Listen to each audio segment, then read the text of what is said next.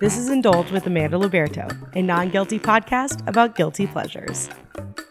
I sat down with Olivia Khiel at Cartel in Tempe to talk about their non guilty guilty pleasure of 8123.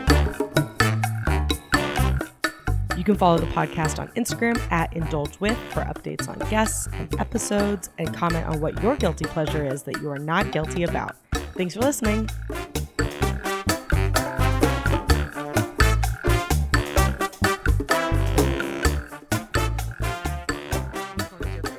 Thank you for meeting me again. I brought you here today to talk about 8123.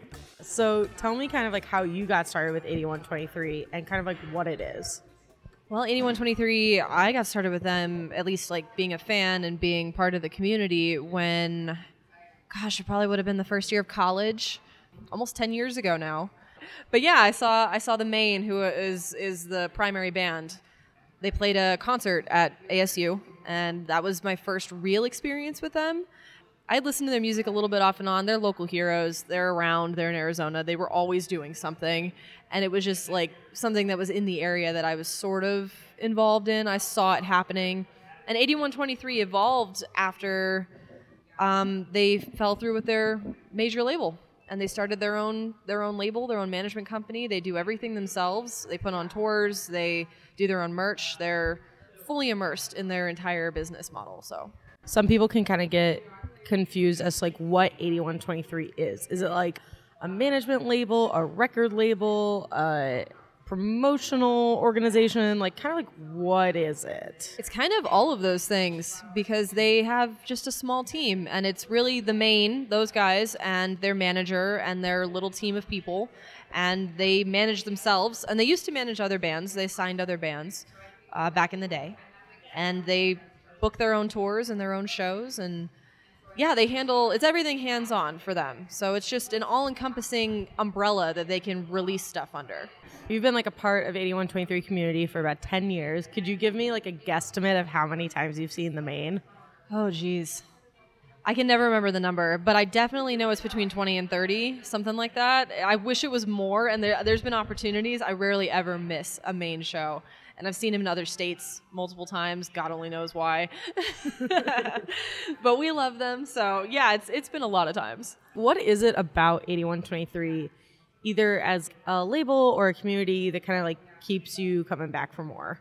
it's it's a local thing it's a pride thing it's it's this community of people that there's no frills there's no drama there's no nonsense it's just a community of people that love their state and even people outside of the state they they have this this connection to this band. But for arizonans it's it's a local love you know. We we came up with these guys. A lot of us grew up at the same time they were coming into their own. They were growing up with us you know. And I've met so many people around the country and around the world who have come from this community, and it's also tight knit, even though it's so big now. So I love that. Yeah, that's like something that always just blows me away is like how big they are now. When we went to 8123 Fest in January this year, they did like a pre-show show at the Van Buren. Yep. And John goes on stage and he's like, "How many people are from Arizona?" And like you, me, and like probably like a couple hundred other people mm-hmm. are like, we were like, "Woo, it's us!" and then he's like, "How many people are from out of state?" And then like even more people yelled. And then the one that like really like blew my mind. So he's like, "How many people are here from out of the country?" And he kind of said it like cautiously, and there was like a good amount of people that started screaming. Yep. As like a fan who's been here for like from the very beginning, like what is that experience like? It's wild to meet people who have come from so far to see the Maine.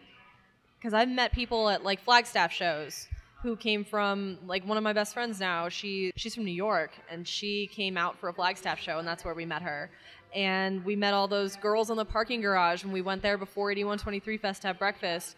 And they were in awe that we lived in Arizona and it blows my mind. But it's really cool to see them do that and forget that they're famous. All the they're- time. Yeah, they're just around, you know. We run into them all the time and they forget how big they are and how many people want to meet them after shows. They're like they'll do the free meet and greet and there'll be hundreds of people standing there and they just forget, you know? And that's wild to me cuz that it's still so humble. Yeah. Back in the day, like 8123 was kind of like a way to stay in Arizona for them, but for other bands. And that's why they kind of signed them. So, like, what is the importance to you of like creating a space so that bands don't have to leave to go to LA or Chicago or New York or Seattle, depending on their taste of music? Kind of like cultivating this local music legitimacy. It's been really good for the Arizona scene because we've had a lot of ups and downs. I've been in it for a long time, and having a band that's so solid like the Maine, and having a label like 8123 really like take root in Arizona is huge because every scene should have a community like that, and they don't always exist. 8123 gave us roots, so there was always something to go to, even if it's not really your thing. It's something that anchors part of this community and every local music scene has to start somewhere. And the Maine really built up something crazy when they did this. And it like i said it's a thing of pride for all of us. Yeah absolutely. What's your favorite album? Do you have a favorite album? Oh it's always a tie between american candy and black and white. Tell me like why you think those are their best albums in your opinion? Black and white is where i really found the Maine and american candy is where the Maine found the Maine so I, I love Black and White. So many people give that album a bad rap because it was their major label album.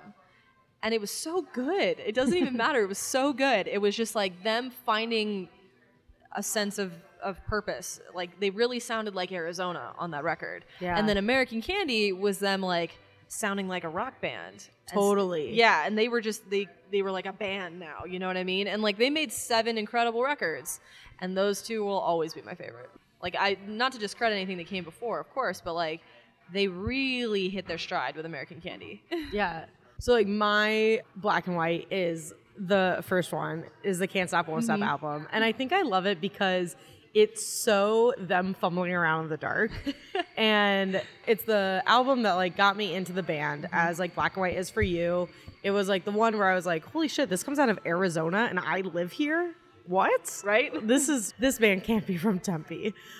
But like that album means so much to me, even though like it's such a fun album. It's not good. like, it is and it's not. Yeah, you're, you're right. it is like it's so timestamp in 2008. Yeah, where like it will always bring a nostalgic sense for me. Mm-hmm. But like you couldn't release that album tomorrow. No, it's like watching a Cobra Starship video. It's like wow, we really took that for granted.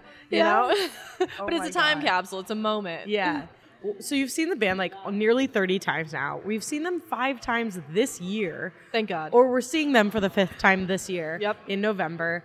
What makes you keep coming back? I don't know. It's it's fun to watch the evolution of the live show and how wild they've decided to push the envelope.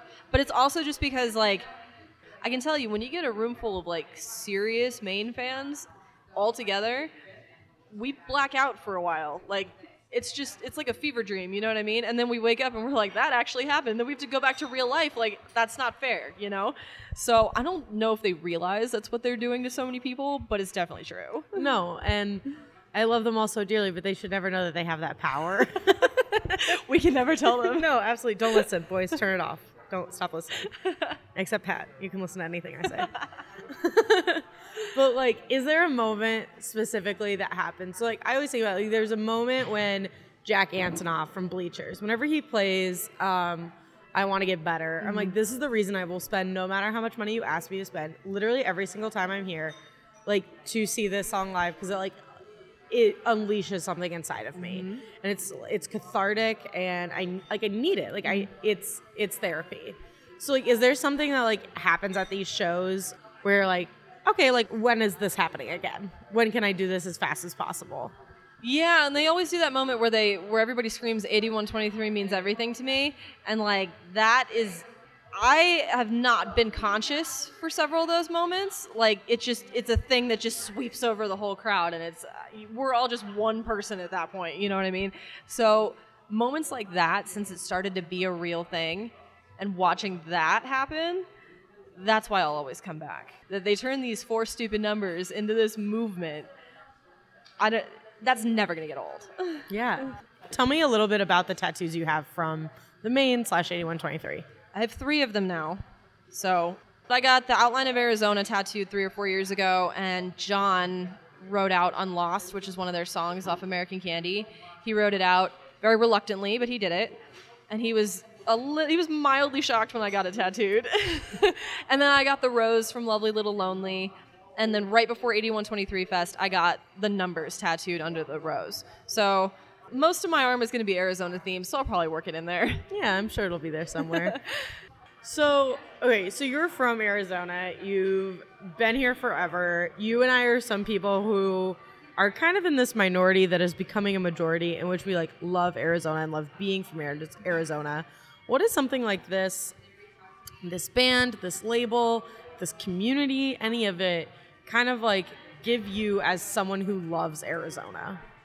it kind of gives me a little bit more of a tether, like a home base, because this is always going to be home. Like it doesn't matter where I end up. Arizona is the end game. I, I know that, but having a community that I've been a part of for so long that's not just living here, like having that tether is so nice because music is my whole life. So having some a community like that where I love to be is the best thing ever. How much has that like influenced what you do now? Oh God, that was huge for me actually because I remember the first time that I saw them play. I was coming from one of my shifts at the radio station where I was working for at ASU Blaze Radio, and I was coming from the station to the show, and I the only thing I had in my bag were my headphones. So the boys signed my headphones, Oh my and they're like, "Keep doing the music thing," and literally that's what John said to me. And I'm like, oh, okay. And like, I was already on that track, and it's just like, it's a reminder. Like, I still have those headphones. You know, it's it, it really helps to know that there's people out here who believe in that and getting to be a part of it while staying where I love is so important to me.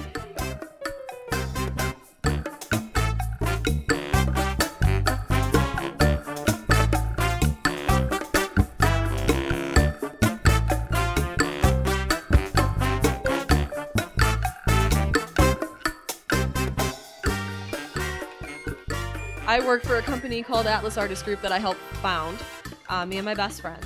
So I go to shows and I interview bands and I take pictures and we try to we try to cover artists that inspire us, artists that are maybe on the verge of something. Independent artists or signed artists doesn't matter as long as the message is good um, and they're doing something positive. So 8123 kind of started with a few different uh, bands. I mean, it started with the Maine, but then they had a few different other bands kind of sign on and kind of make them bigger than they probably could have been on their own.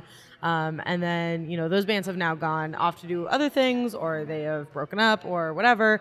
Um, but something that I think is like so cool that the Maine really did was that they would bring other 8123 bands on tour with them. Yeah, they did that a lot when they were starting out. When 8123 was starting to take off, because they had a rocket to the moon for a while. They had this century, the Technicolors, Lydia was part of it for a minute. Everybody's side projects had releases under 8123 because all these guys would do side projects when they got bored. They'd be Yeah. off tour and they're like, "We're gonna make a record that sounds like the Beach Boys," and they would just go do it. And that's wild because no artist has that freedom. Yeah. Like no artist with any kind of reach, really, unless you're signed and you've established yourself for a long time. You have to mm-hmm. work really hard to get past the contracts and the nonsense. 8123 never had to do that. Like once they got out of the contract, that, that's when they like found like, oh, we can do whatever we want now, and they made it happen. So bringing all those people on tour, like a Rocket to the Moon is one of the most influential, no longer existing bands that came out of this state. You know, they were huge. Every time they even whisper, anytime any of those guys like, we're gonna do something, people come flocking. Like it's wild to watch. And this century was huge. So yeah, I mean it was it was really cool when they would bring their friends along. After a while it got to be a little repetitive and it was nice to see them branch out because you have to. And they made friends in other labels and other scenes and other fan bases. Um, but when they were first starting out, it was so important that they took all those people along because they got to grow together and they needed that. Otherwise, I don't think they'd be where they are. I agree. And I don't think any of the bands that they brought on with them probably would have the reach that they had now. Oh yeah, absolutely. And a lot of them, it's it's kind of sad. A lot of them don't exist anymore. Rocket broke up this century, although they come back together for 8123 Fest sometimes. Lydia's not affiliated anymore. They're still around, but they're kind of on hiatus as far as I know. And the Technicolors are on tour. And Austin Gibbs, I don't know what happened to him. I hope he's okay. Potential RIP to Austin Gibbs, we don't know. I think he's in Nashville. That's the last I heard of him. Oh, at least he's still in a music city. yeah. Would you consider Arizona and Phoenix like a music city? I think it could be. Okay. I don't think it necessarily is right now. It's gone through so many changes in the last decade, at least of me being in it, and I know pe- other people who've been in it longer will tell you the same thing. So many ups and downs. There was a huge boom, and then all these bands broke up all at once, and it was like it's like hills and valleys. So it could be a music city, and we're really starting to expand. But our biggest problem is that we, you know, we have an anchor, but we're losing, we're losing the auxiliary parts. Like we're losing venues. So I hope one day it is for real, because it was and then it wasn't. So I don't know. I think I think it's coming back. yeah. Do you, uh, because this podcast is all about not feeling guilty about the things that you love? Because I think fundamentally the idea of a guilty pleasure is bullshit. Yeah. If you love something, don't feel bad about it. Um, you cl- very literally wear it on your sleeve. um, so is this a pleasure you feel guilty about? Almost never. Sometimes I do. I'll be at the show and I'm like, "Ugh." Yeah. no, it's it's all love. It really is. Like I'm never I'm never gonna feel bad about this. There's never gonna be a moment where I'm gonna regret any of this. I'm gonna be 80, and if the band's still playing, I'm gonna be there. You know what I mean? If- Absolutely. If, we're all still walking around, we'll wheel them out there. It's fine. You know what I mean? Like they're gonna be the Rolling Stones of Arizona. We'll be out there forever, and I don't think I'm ever gonna feel guilty or bad about that because it's brought me so much joy. There's no reason to ever have any doubt. Like no matter where I go, no matter how many times I see them, I don't know. It's it's always going to be happiness. So I don't think I could ever feel guilty about that. yeah. Did you ever feel guilty about it? no, I never did because I didn't know what it was becoming. Okay. Like it was just something we were doing, and then all of a sudden it was huge, and we're like, oh, I guess we're in this now. So it was never like a guilt thing. It was always just like building up to something that we didn't know was happening. like we're i feel like because i've i started seeing them a long time ago too. Almost i think like 2012 may have been my first concert um which we probably would have been about the same age when we started seeing them probably. But um yeah i feel like we are on the ride with them. Oh yeah, into fame yeah. We all we all came up with these guys. You know what I mean? Like they were local. They still are, but like they were really local. Right when I was leaving high school, because I'm just a little bit younger than them. So yeah, they were. They started to blow up when I went to college. So yeah, we definitely came up with these boys, and we just keep growing. You know what I mean? We just Yeah. keep we keep going. So if anybody feels guilty about that, get off this train now because there's no point. would you say that 81 23 means everything to you it's definitely up there. No, it, it definitely does. I wear it on my arm. It's it's everything. Like there there won't be anything like this. That's for sure. Yeah. All right. Final shout out to any of the boys. You pick one. You give a shout out, just in case they're listening. this is Jared for president. Jared for president. Great ending. Thank you so much, Olivia, for hanging out with me and telling me about your non-guilty guilty pleasure, indulging me with your non-guilty guilty pleasure. Um, hope you liked being on the show. Thank you. It was great.